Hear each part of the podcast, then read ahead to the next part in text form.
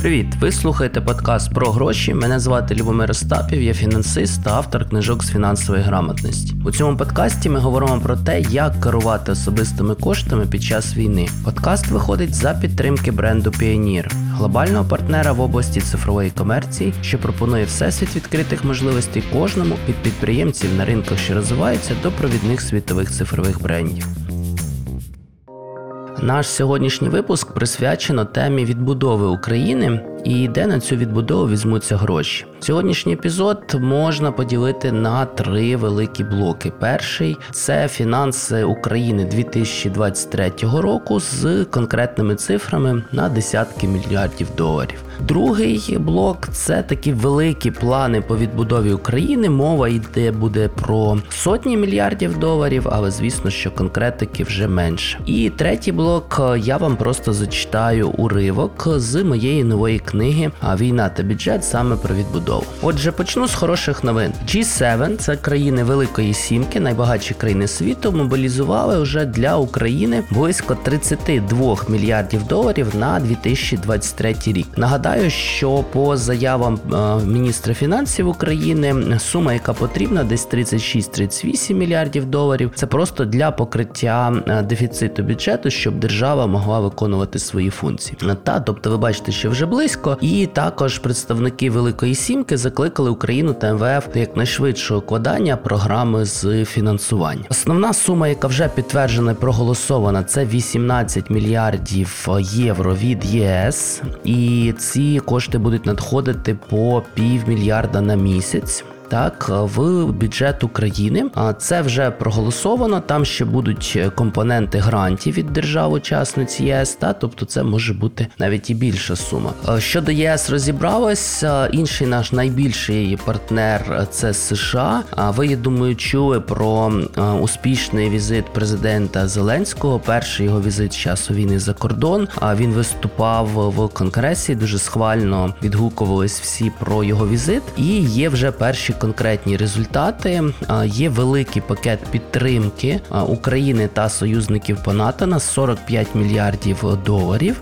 Там, звісно, що більша частина йде на військову підтримку, тим не менше 14,5 мільярдів заплановано на гуманітарну допомогу та підтримку функціонування українського уряду. Тобто, це теж кошти, які швидше за все будуть надходити напряму бюджет України як гранти, і таким чином допомагають державі Україна нам з вами вистояти. Цей законопроект, наскільки я прочитав, вже проголосований в парламенті США, Конгресі США, та тобто очікуємо на його також підписання і реалізацію. Крім того, не забувайте, що є такі ще країни, як, наприклад, Японія, а це теж може бути там кілька мільярдів. І, наприклад, Канада. Канада, до речі, перша в світі випустила облігації, називаються Ukraine Sovereignty Bond на 500 мільйонів мільйонів доларів, і е, це, тобто, не тільки держава, а й прості громадяни Канади можуть ці облігації купити, а кошти передаються Україні. Це е, дуже цікавий механізм, який якби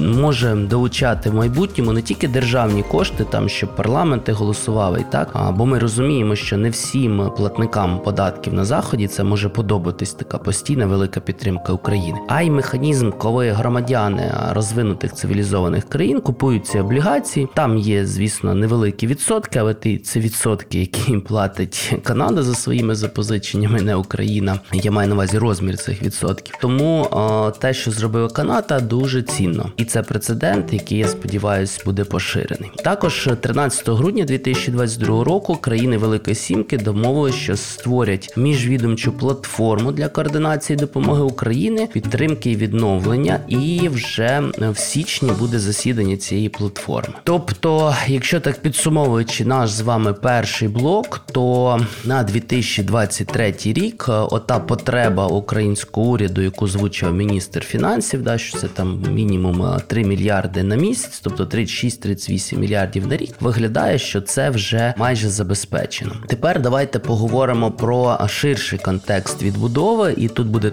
трохи важче, тому що конкретики такої немає. А є різні оцінки, наприклад, є оцінки Світового банку та уряду України, де називаються суми е, порядка 500-600 мільярдів доларів. А звісно, це ми вже говоримо про такий етап повноцінної відбудови та відновлення. Тут е, основна сума мала би прийти за рахунок російських коштів. Їх є два види. Перший і найбільший це там порядка 300 мільярдів. Це золотовалютні резерви Росії, російського центрального банку, які зараз заморожені в розвинутих країнах. А також там важко оцінити цю суму. Да, це може бути 50, 100, 150 мільярдів доларів. Це кошти російських олігархів, тобто це компанії, майно, нерухомість, автомобілі, яхти, примети розкоші і так далі, а які пов'язані з злочинним режимом російської влади, і відповідно які теж заморожуються, конфісковуються на заході. Це все дуже складні механізми, особливо якщо мова йдеться про державні кошти Росії. Тим не менш, є уже перші законодавчі рішення. Е, Та ж Канада вона ухвалила законопроект. Та то ви розумієте, що просто так на заході ніхто кошти забрати не може. Це має бути проголосовано. Часто це суди, які виконують же відповідні закони і так далі. Тим не менше, знову таки Канада, як е, країна, яка сильно підтримує Україну, вона зробила вже такий прецедент. Тобто прийняли закон, це було ще 23 червня, і по ньому, значить, можна конфісковувати російські активи, що підтрапили під санкції через війну, і передавати Україні. І тепер увага, хороші новини. Американський сенат, от якраз е, після візиту президента Зеленського, теж включив в федеральний бюджет США на 23 рік таку поправку, яка дозволяє вилучати заморожені внаслідок санкцій активи бізнесменів Російської Федерації для їх подальшої передачі в Україну. Та ми бачимо, що фактично США, Канада вже механізми ці створили, але повторюсь, це мова йде про е, активи російських е, олігархів, пов'язаних з їх режимом. І е, по золотовалютним резервам це важча, важча дискусія, і це, звісно, буде все важче і довше. Також великі резерви Росії знаходяться в таких країнах як Німеччина, Велика Британія, Швейцарія. Ось по Швейцарії, наприклад, е, є дані, що на 7,2 мільярдів євро там заморожених активів, але ще немає е, процесу передачі їх. А що ще по відбудові? По відбудові, очевидно, потрібна буде співпраця з МВФ. А я вам тут рекомендую читати блог е, чи Фейсбук,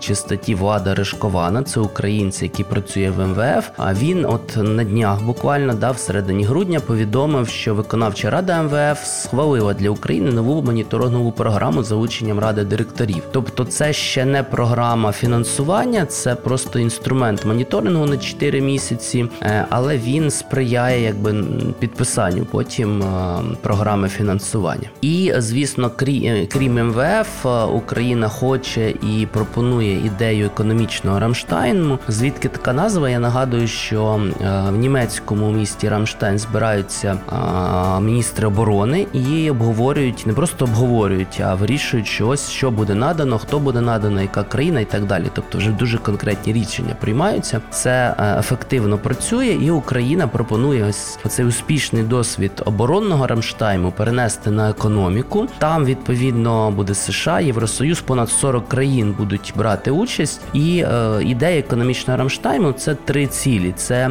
е, забезпечити економічну допомогу України у 23-му році. На, насамперед, це підтримка бюджету України, про яку ми вже поговорили. По-друге, координація економічних політик, у тому числі якими займається МВФ. Да? Це те, що зараз е, якраз з МВФ на початку 2023 року буде розроблятися, але звісно, що МВФ це не єдина інституція, і тому темпи і наповнення економічних реформ вони будуть обговорюватись трохи ширше. І е, третє завдання економічного Рамштайму це вже планування після воєнної реконструкції, та тобто е, як це буде відбуватись, яка це буде агенція, які це будуть інституції, тому що повторюся, ми говоримо про суми там 500, 600, е, дехто навіть називав оцінку 700 мільярдів доларів.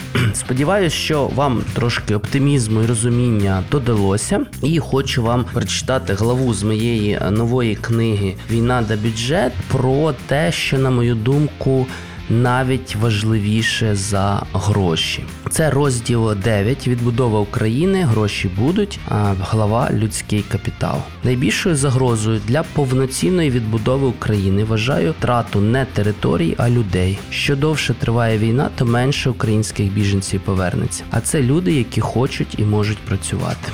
Люди значно важливіші за території, і наївно думати, що патріотичні заклики чи ще гірше звинувачення допоможуть повернути українців. Президент Володимир Зеленський ще в інаугураційній промові сказав: нас 65 мільйонів. Так, не дивуйтеся, нас 65 мільйонів. Тих, кого народила українська земля. Далі у січні 21-го року були спроби визнати подвійне громадянство в Україні на законодавчому рівні, однак їх не довели до ухвалення. Хоча це питання є важливим для багатомільйонної української діаспори, щоб не як туристи приїжджати, а будувати економічні, політичні, культурні зв'язки з рідною землею. Щоб стимулювати біженців повертатися, фундаментом мають стати стійкий мир та безпека. Ніколи знову як гасло, в яке вірить український народ. Далі відродження економіки та робочі місця у багатьох аспектах економічного життя, як то держава в смартфоні чи фінтек послуги. Ми не просто на рівні, як в Європі, ми вже ліпше. У своїй книзі я постарався показати, що надія на відбудову є, і світ нас підтримує. І врешті наверху сенси. Я на днях слухав цікавий подкаст Радіо НВ з Максимом Ніфьодом, у якому він сказав, що в реконструкції, крім просто відбудови житла та комунальних споруд, важливо в кожному місті мати знаковий об'єкт, як символ нового повоєнного часу. На мою думку, в Ірпені це може бути меморіальний комплекс на місці зруйнованого мосту, де врятували життя тисяч людей. Почетність до чогось більшого, про що можна розповісти дітям. Відбудова Азовсталі як найсучаснішого металургійного заводу світу на зеленій енергії. Відбудова мрії як найбільшого у світі вантажного літака. Референдум через Дія, юнікорни створені у Дія Сіті у сфері кібербезпеки, нові сучасні школи та садочки, онкоклініки та спа-центри, Диснейленд у Харкові на місці парку Горько, овочеві плантації на Херсонщині, гірськолижний курорт європейського рівня у Славську.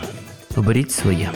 Книга Війна та бюджет е, вже є у продажу на книжкових магазинах, поличках. Сподіваюся, що вона вам стане цікавою. Е, Вона про уроки персональних фінансів, про хроніки боротьби українців на економічному фронті та про погляд у фінансове майбутнє України. Це такого собі роду е, документальний фільм, але з поглядом на економічне відродження. Ви прослухали 10-й заключний епізод подкасту про гроші, який виходив за підтримки Піонір. Якщо він вам був корисний, порекомендуйте, будь ласка, цей подкаст своїм друзям. Бажаю нам всім якнайшвидшої перемоги, і все буде Україна!